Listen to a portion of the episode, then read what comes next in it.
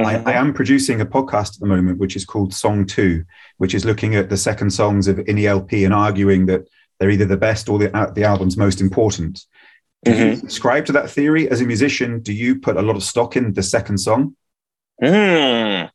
I've heard so many different um, theories on this. I know a lot of people who think back in the CD age that it was song three or four, like that was the one, that was the single, if you will, like uh, the big one. But I, I know for for me, it's all about when when we're sequencing a record. I lose sleep over it, but it's all about that flow, right? And so, uh, but I think what you're saying is that that's the moment where the listener will probably either go, "Oh, damn, I'm in," or "I'm maybe this isn't for me," right? Yeah.